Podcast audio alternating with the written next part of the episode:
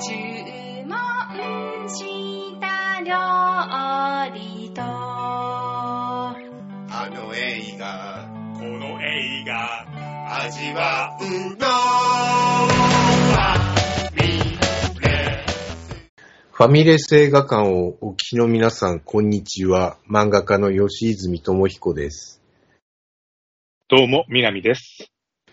さあ、1月はね、はい、結構なんか新潟が荒れててね、まあ地震があって金沢とか石川県の方が輪島とか、まああそこまでは荒れてないんだけど、何しろイオン新潟西のイオンシネマがね、ずっと1日から閉館中で、そうですね。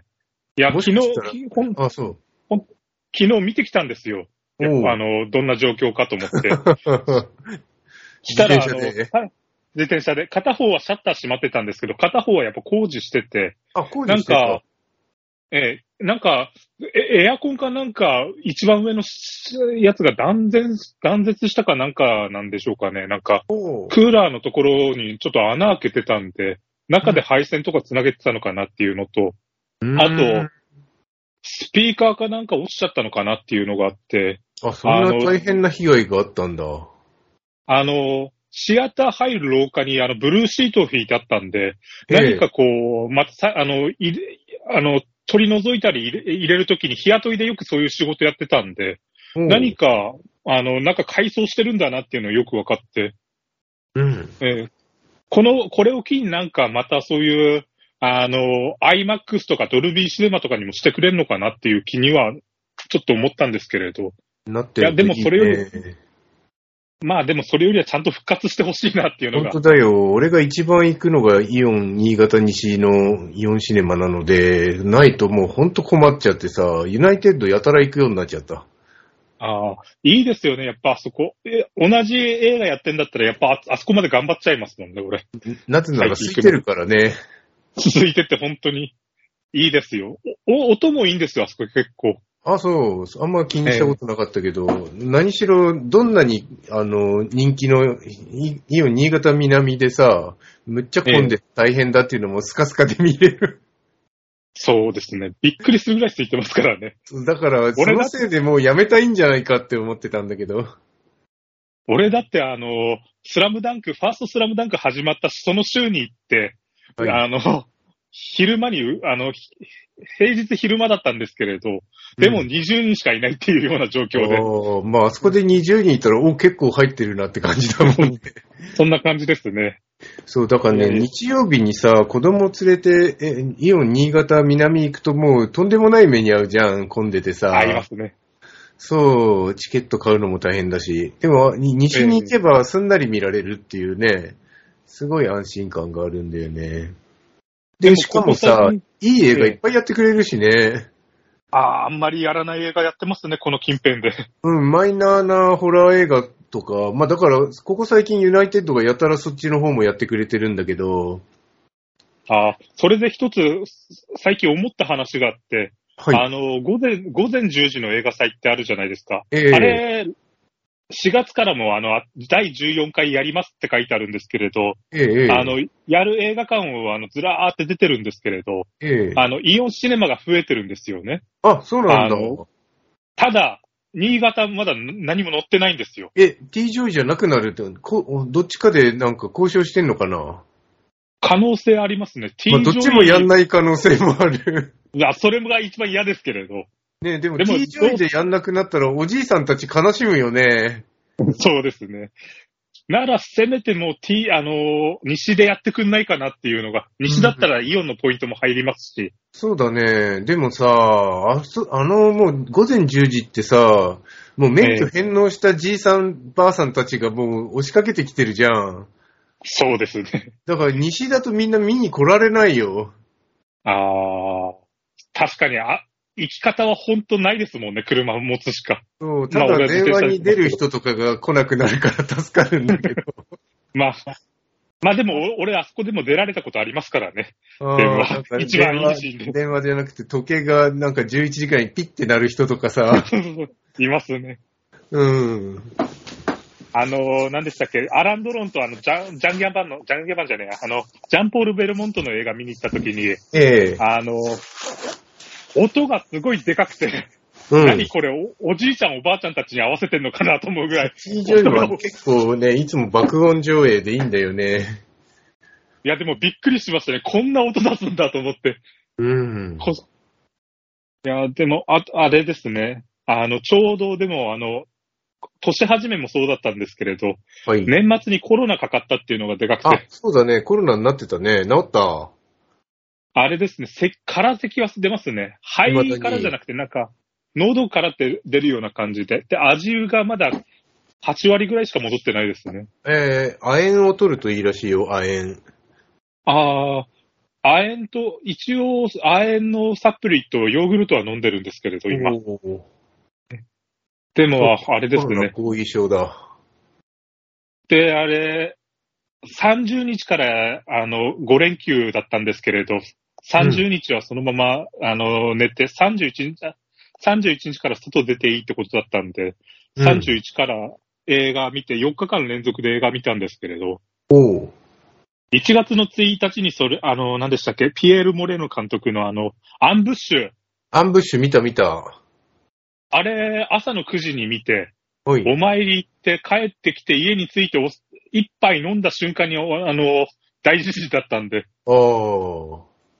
アンブッシュもなかなかの映画だったね。面白いんですけれど、誰だかわからないのと、主人公だと思ってたやつが急に死ぬっていうのもびっくりしましたし。いやー、それよりさ、もう最後さ、一人死んだだけで厳かなお葬式をさ、むっちゃしてたのにさ、敵はもう何十人もガンガン殺してるじゃん。なんかこの命の扱いの差にちょっといいのってなんか、もちろんね、そっちのドバイだっけ。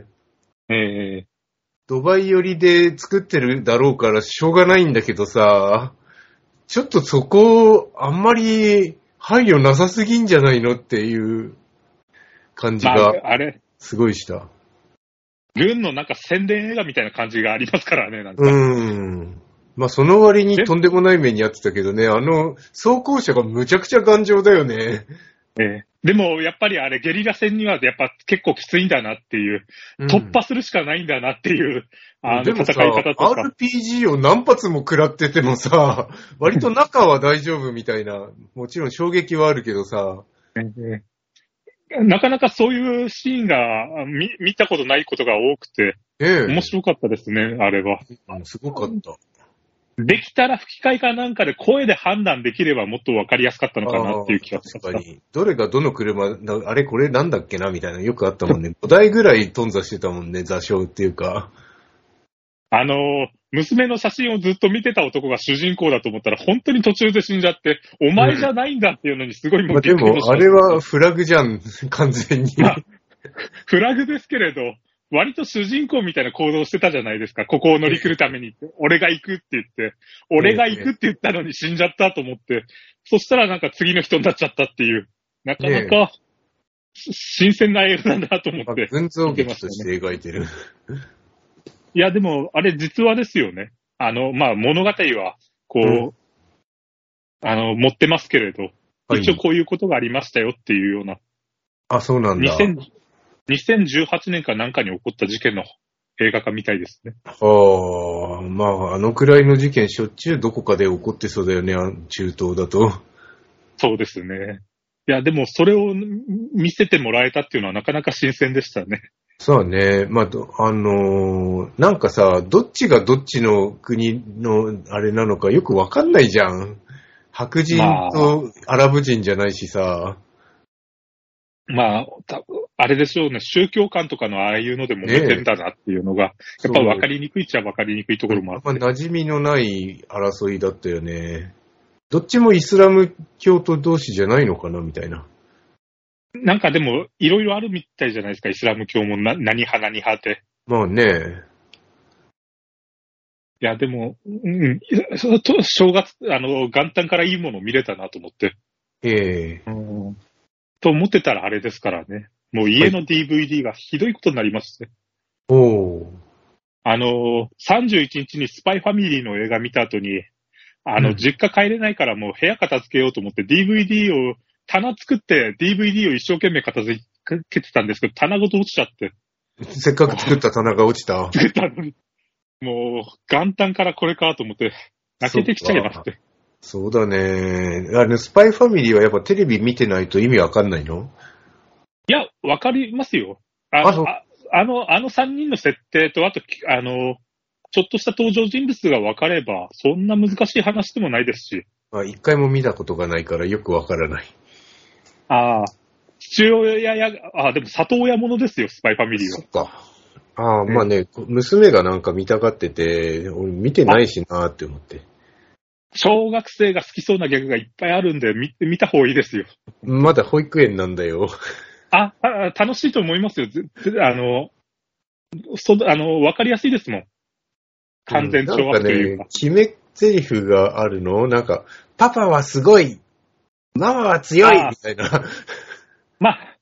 まあ、そんなキャラクターと、超能力の少女の話なんで。ああ。なんか、そんなこと言っても何のことやらよくわかんない。へえ、なんつってんだけど。できたら、あれですね、第1期だけ、3話か4話ぐらい見てるとキャラクターはもうわかりますね。なるほど。うん。でも普通そのまま行っても楽しいですよ、多分。はーい。コンクリートユートピアは？まだ見れてないですね。あ、そうなんだ。なんかもう、このタイミングでこれがちょっと見れないなと思って。ああ。まあね。あとやっぱ、ちょっとギスギスしたものも、ちょっと今受け付けないなと思って。うん、まあなんかね、すっごい真面目な映画だった。なんかでも予告をやたら見たんですけれど、あれが異病本だと最初思えなくて。ねえ。もう見終わるまで分かんなかった。なんか、うん、劇場では見たいなと思うんですけれど、来月の頭やってたら見ると思いますね。まあでもね、ストーリーとかね、結構しっかり作られてたよ。こういうのないわ、みたいな、そういうのはあんまなかった。去年の、あれ、ちょうど同じ時期に非常宣言やってて、あれもなんかイビオン本出てて、なんか年に一回こういうのをやるんだなっていう感じで。非常宣言面白かったね。でも今回はやっぱギスギスして、はい、人と人とのギスギス感があまりにもなんか予告できついなと思って、ちょっと外しちゃいましたね。まあ、ギスギスしてたよ。アクアマン見ました。楽しかったです、ね。面白かったね。一作目もこのぐらい面白かった。普通に面白かったですよ。小泉さん、やたらマンタのこと褒めてたじゃないですか。そうだけど、もう忘れた、すっかり忘れたんだけど、あんまそんな大して面白いと感じなかったけどね、吹き替えで適当に見ようって思ってみたら、すっごい面白かった。いやー、やっぱアメコミ系は吹き替えで見た方がいいですよ。ほんとそうだね、ストレートにも楽しめますもん。ねえ。俺逆にマーベルズを久しぶりに字幕で見ちゃったら、まあ、っていう感じでしたもん。これ吹き替えだったらもう少し楽しめたなと思って。本当だよ。もう俺はもうアメコミもの大体全部字幕で見てたのをね、今ものすごい後悔してる。吹き替え本当楽でいいですよ。あ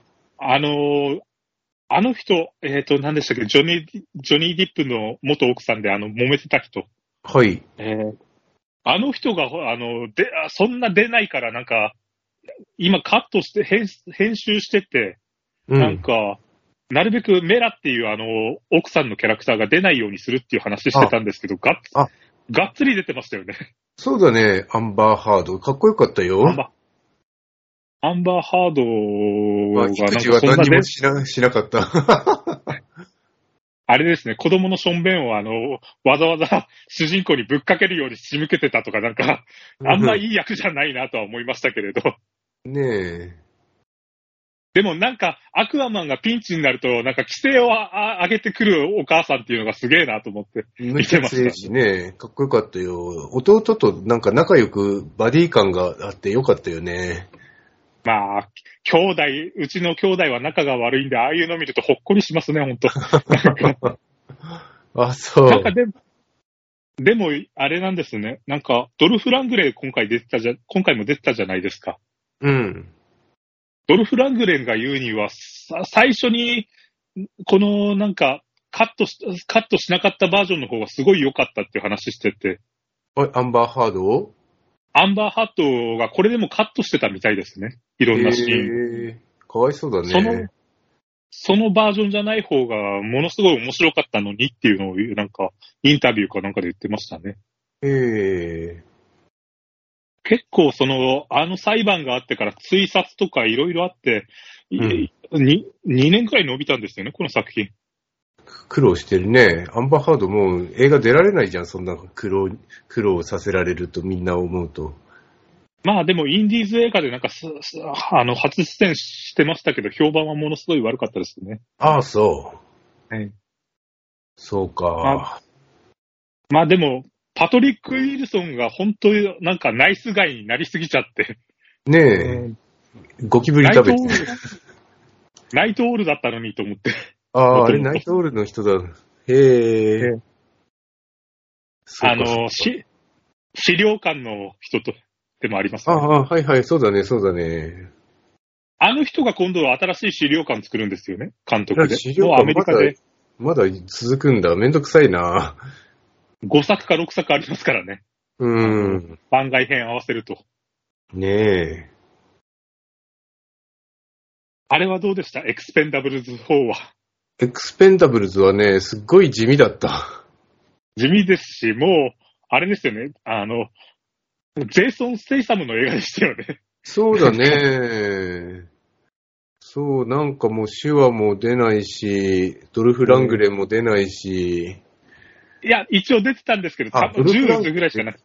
あ、そうだね。目が悪くなってたんだ。目が悪くなって。そう、だから、なんかもう、あんま知ってる人いないじゃん、みたいな。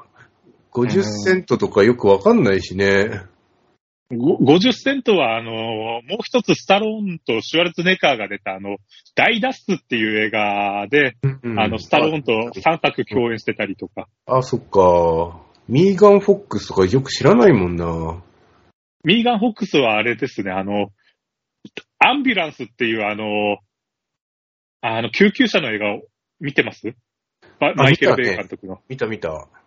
あれの看護師の人ですね。あ、そうか。アンディ・ガルシアが最後の最後まで分かんなかった。アンディ・ガルシア、あれ、こないだブラックレイン見直したときにすごいかっこいいなと思ったんですけれども、ああ、親父になってましたね。ねえ。本当に爪楊枝が似合う親父っていうか。そう、まあ、あと、シラッとね、久しぶりに披露してくれてたけど、でもちょっとしかやんなかった。みんなが望んでるものっていうのは、イコ VS トニー・ジャーだったはずなのになっていう気にしかなれなくて。そうね、そこの戦いが見たかったのになんか、まあ、ステイサムとの戦いもいいですけれど、一番見たいのはそこだったんだけどなっていう。ジャーもジャーで、別に、ムエタイ使うよりはなんかナイフでシュパシュパ切ってるだけだったんで。なんかもったいないなっていう感じね。そうだね。まあでも今年の頭にドルフ・ラングレンをでかい劇場で2本見れたっていうのはなかなか俺としては幸せなことなんで。そうだね。メル・ギブソンとか出てこないしね。そうですね。まあメル・ギブソンはこの3作目で撃ち殺されてましたんで。あ、そっか。でもなんかもっと出していいやつはいっぱいいると思うんですけどね。本当そうだよ。ほら、キックボクサーの人とか。あ、バンダムはもう2作目で死んだじゃないですか。あ、そっか。死んだらもうダメだ。それこそ、誰っつったらわかるかな。普通にでも悪役をジャッキー・チェンにするとか、なんかそういうことをやりなさいよっていう。ジャッキーいいじゃない。ちなみにネットフリックスのみの限定公開になりましたけれど、あれです、このエクスペンダブル4の監督、スコット・ウォーって監督は、はい、この1個前がジャッキー・チェンとジョン・シナ共演の、プロジェクト X トラクションだっけな、そんな映画やってたんですけれど、どうも中国寄りの映画になっちゃってなんか、うん、今回も結構トランス何でしたっけエクスペンダブルズ4も結構トラブル多かったらしいんですけど、こっちもこっちでトラブル多くて、うん、なんか 2個なんかダメにしちゃった作品なんですよね。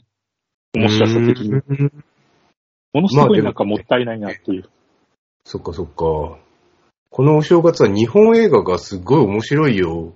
カラオケ行こうと笑いの怪物。どっちも素晴らしかったわ。あ、そんな素晴らしいですか。全然トーンが違うんだけど。笑いの怪物はまあ暗くて辛い話なんだけど、まあ表現に対してもう腹が据わってて、すごい面白かった。まあこれはね、オードリーのオールナイトニッポンを聞いてた俺だからこそ面白いっていうのもあるかもわかんないんだけど。ああ、やっぱそこにやっぱ思い入れあると、もう一つ面白さに乗りますよね。うん、そう、はがき職人だった土屋隆之さんっていう人が、まあオードリーのね、放送作家になって、抜擢されて大阪から東京に来たんだけど、まあ、しばらく聞いてたら、若林さんが あいつちょっともう帰っちゃいましたっつって、いなくなって、そのって思って、これからなんかさ、放送作家としてなんか放送作家のスターみたいな人いるじゃん、そういう存在になっていくのかなって思ってたら、まあ全然ダメだったみたいな要は極端なコミュ障でもうそのコミュ障ぶりがもうすごい容赦なく描かれててさ、俺もなんか自分が若い時もそういう念がなきにしもあらずだったから、まあ、全然もう共感するわけじゃないけど、もう今自分が違うからそれじゃダメなんだよみたいな、あ、だからね、そう思わせてくれるのはやっぱすごい映画ですね。すごい映画だよ。南くんは絶対見るべきだよ。ああ、これもう見ないと。2月ちょうどでもあんま見るのないなと思ったんで。あれですけど、ね、まだやってない。もうすぐ終わるよ。あ、そうなんだ。多分じゃあ行かないとな。だって5日公開だから、もう3週目入ってる。今週、来週ぐらいで終わるんじゃないかな。それは行かないとな。カラオケ行こうもでも気にはなってんですよね。カラオケ行こうはね、原作読んでない。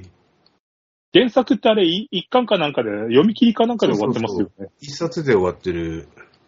ああ、まだ読んでないです。お、それは絶対読まないで行ったらね、いいよ。結構ストーリーで、最後びっくりするとこあるから。ああ。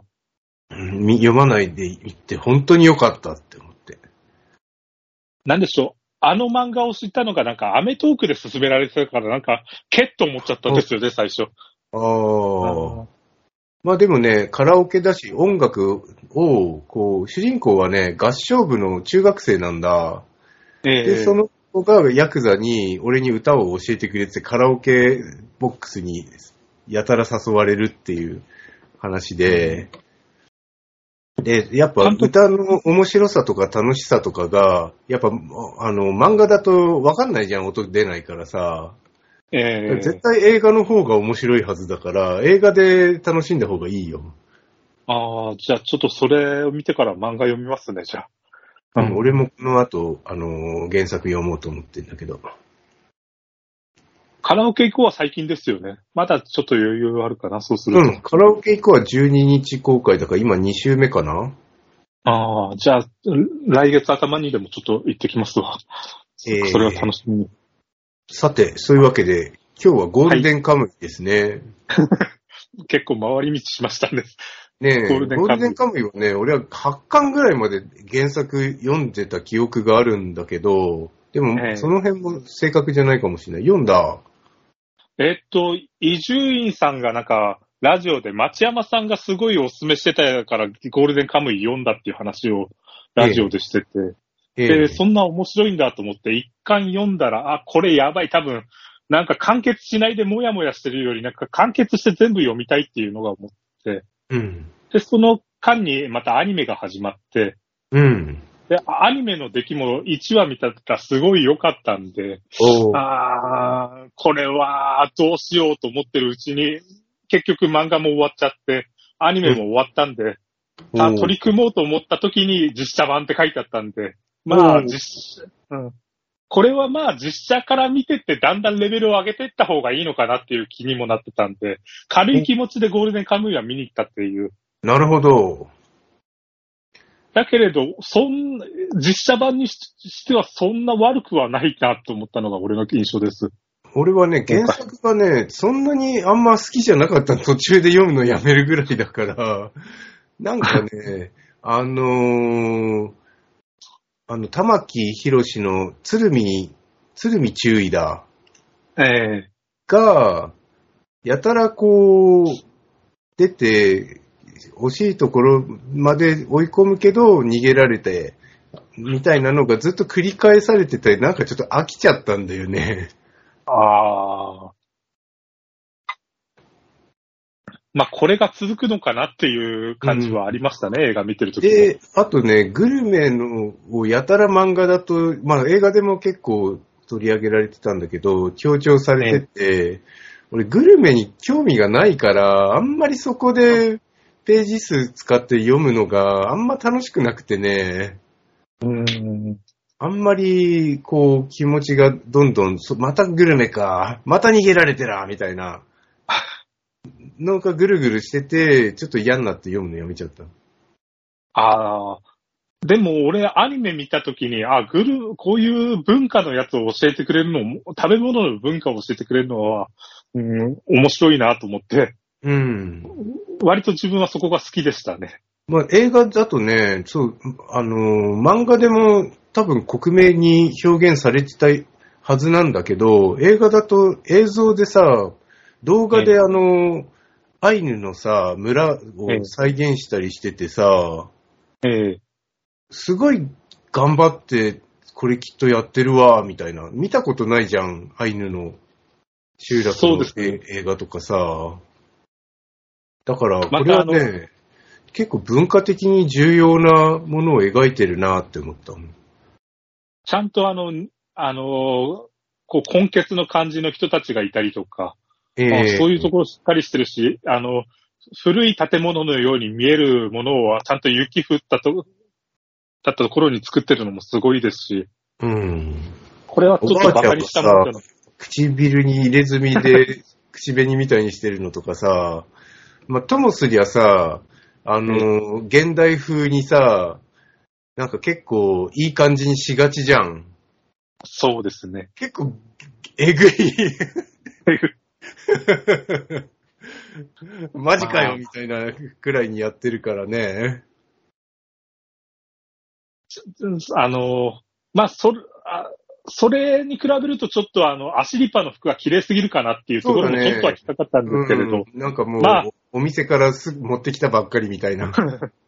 まあでも、そんな話真剣によって追うぐらい面白かったから、まあいいかと思いながら。そしたらね、やっぱ言葉とかも現代すぎるし、なんか、やばいとかさ、当時言わないでしょみたいな。でもまあそれは、目くじらを立てると、良くない世界なんだろうなみたいな、なんちゃって時代劇の部分もで表現されてんだなみたいな。いや、いいバランスだったと思いますよ、なんか見てて。まあ、ところどころに字幕入るのはどうだろうと思いましたけれど。まあアイヌ語だとしょうがないじゃん、わからないもん。いや、アイヌ語じゃなくて現代でいう何億とか。なんかバラエティみたいな、なんか字幕が流れるのはどうだろうともちょっと思いましたけれど。でもね、言ってもらわないと分かんないよ。80万円って言われて、うんってなるじゃん。まあそうです。なんかもっと出し方なかったのかなっていう気もありましたけれど。セリフで言うわけにいかないじゃん。現代で、まあ、8000億だみたいな。いつの人間だよみたいな。まあナレーションで入れるとか。なんか、白い文字で急になんか出てこられるとき、最初に見たときの違和感っていうか。まあいいですけれど。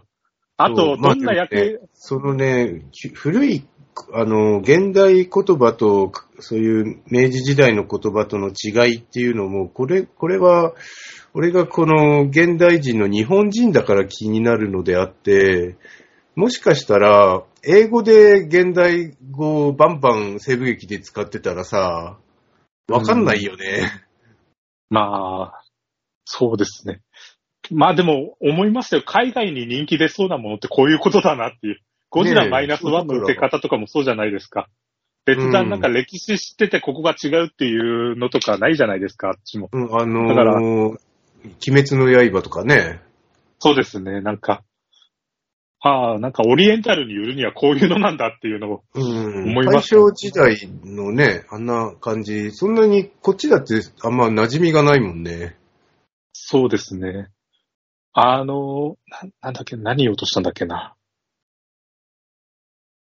いや、それこそ、ゴジラ見た時も思ったんですよね。なんかそんな目くじら立てることないじゃんっていう、歴史が、軍がどうのこうのだとか。うん、で、これ一番見終わって思ったのが、これはネットフリックスとかでちゃんとドラマ化して終わらせてくれるのが一番いいような気がするんだけどなっていう感じで、そこなんですよ。ただね、本当にね、これゴールデンカムイ1じゃんみたいな、そんな続きがあるなんてこっち聞いてねえわって思ってね。まあもちろんね、長い原作を一本にギュッとしてダイジェストみたいになっても困るけど、まさか途中で終わってるって思わなかったから、あれ、俺が読んだ8巻までの中よりもまだ短い部分だって思ったよね。いや、これは連続性でやっぱドラマ的に向いてるのはドラマだろうなと思って。で、次出る頃にはもう忘れてるじゃんみたいな。あともう一つ思ったのがあれですね。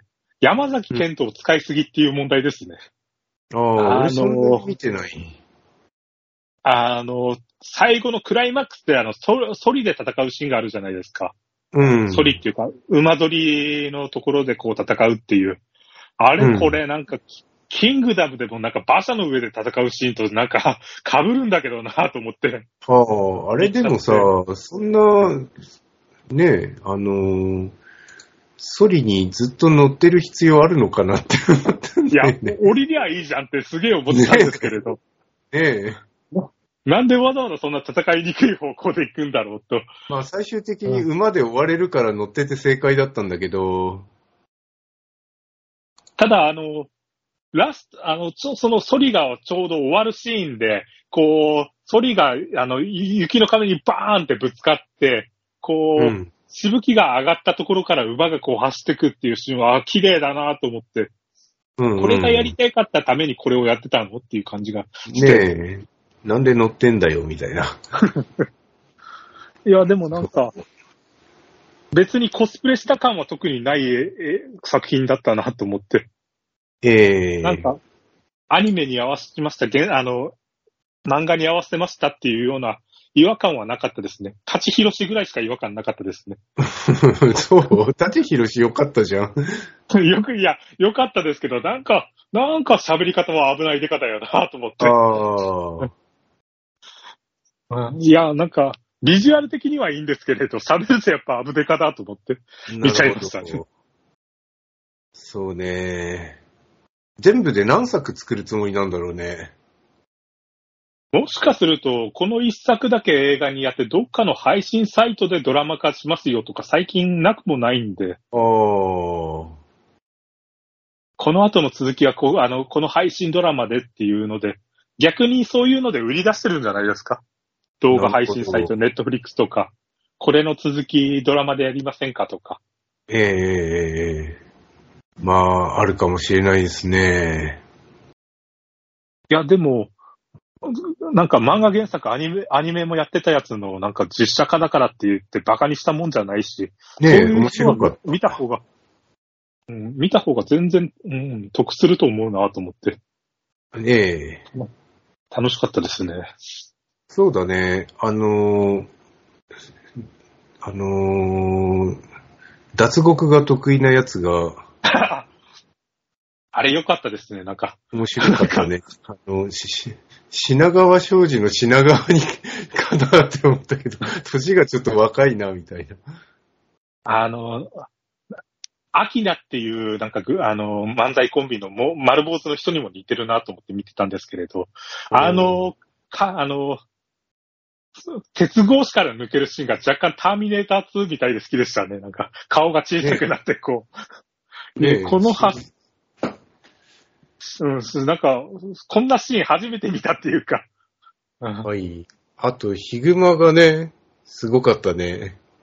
まさか2回出ると顔がめくれる場面をやるとはって思って。よく聞くじゃん。俺ヒグマの本結構読んでて、ヒグマのなんか腕の一振りで顔の皮膚がベロッと剥がれたとか、顔が半分なくなったみたいな。顔がほぼなくなってたもんね。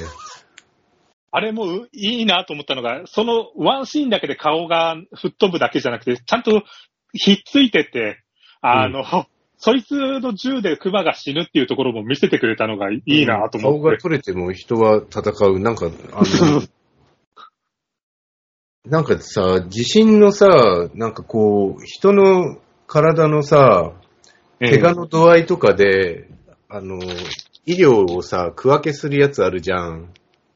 トリアージ的に。そう。それで、顎が取れちゃったとかも、結構、まだ平気みたいな扱いになるから、マジかって思ってたんだけど、だからね、そういうことなんだわ。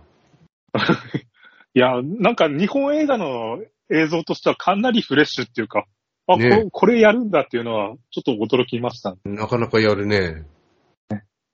いや、なんか、なんでしょう。続編を早く作ってくれんだろうなっていう。ねえ、忘れるから早くしてほしい。あと、舘ひろしとかもなんか間違いがあるとすぐ、最近ね、著名人がすぐ亡くなっちゃうから、心配だよ。いや、舘ひろしあれですよ。もう70なんとかですよね。そう、そのぐらいの人がバンバが死んでるからね、最近。ほんと、テレビ見て結構衝撃、八代亜紀死んだ時に俺そんな曲も知らねえのにショック受けるっていうのが、なんだろうなっていう。いや、八代亜紀はね、よくベスト10とかで見てたから、びっくりしたよ。石川さゆりとかもね、やばいんじゃないのかな。いや、ほんと。あと、変なスキャンダルに巻き込まれてくれたっていうのもありますしね、出てる人。そうだね。何が起こるかわからない。いや、なんか、性加害受けた人がには悪いかもしれないですけれど、まあ、ダウンタウン見ては、育った人間としては、なかなかこのニュースはきついものあるなと思って。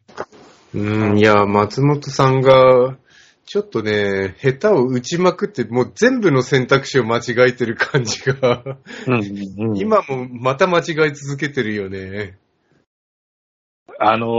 水道橋博士のライブ見てるんですけれど、なんかまあその話が中心になっちゃってなんか見るのきついなと思う時も結構ありますし、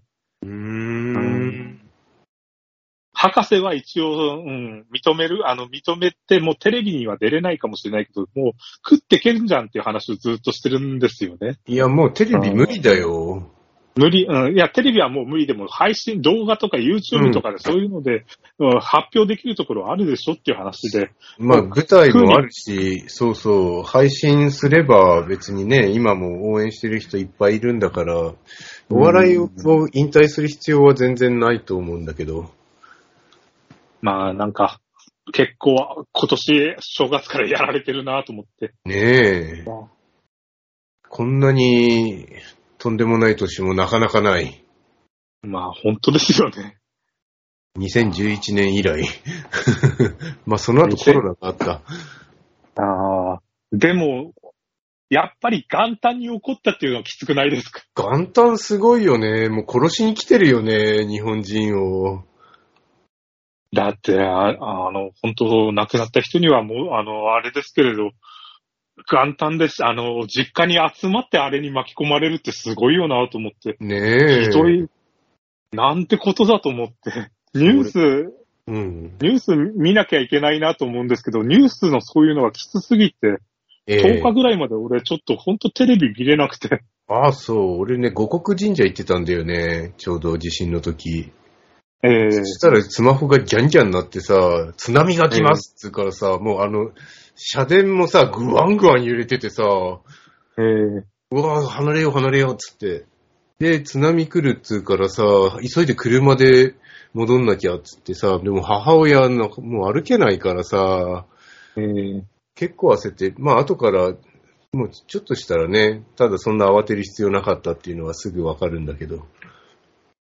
ちょうど妹、子供生まれ、去年の夏生まれたばっかりで、2日に会いに行く予定だったんで、大丈夫かっていう電話したら、今長岡にいてっていう話してて、長岡なんか、新潟では一番大きく揺れたところじゃないですか。で、あ、そうなんだ。考えてみると、こいつ、そういえば2011年も3月1日に、仙台行ってるんですよね。だから、子供生まれて遊びに行くっつって仙台行くとか、なんかそういうのに、よりにもよって、なんかもうちょっと日が1週間遅ければ、巻き込まれてるかもしれないじゃんっていう話にしてたんですけれど、今回も今回で、結構そういうところにいるんだなと思って。あと、実家が海の近くだったんで。そうだね。心配ですよね。やばいね。いや、こんな時に実家に帰ってないっていうのもすごいなと思って。まあコロナじゃしょうがないよ。いや、でも追い打ちをかけるようにこんなことが起きたと思って。さあ、そういうわけで、新年第1弾お聞きいただきどうもありがとうございました。はい、ありがとうございます。今年もどうぞよろしくお願いします。お願いします。ではまたさようなら。はい、失礼します。注文した料理とこの映画味わうの。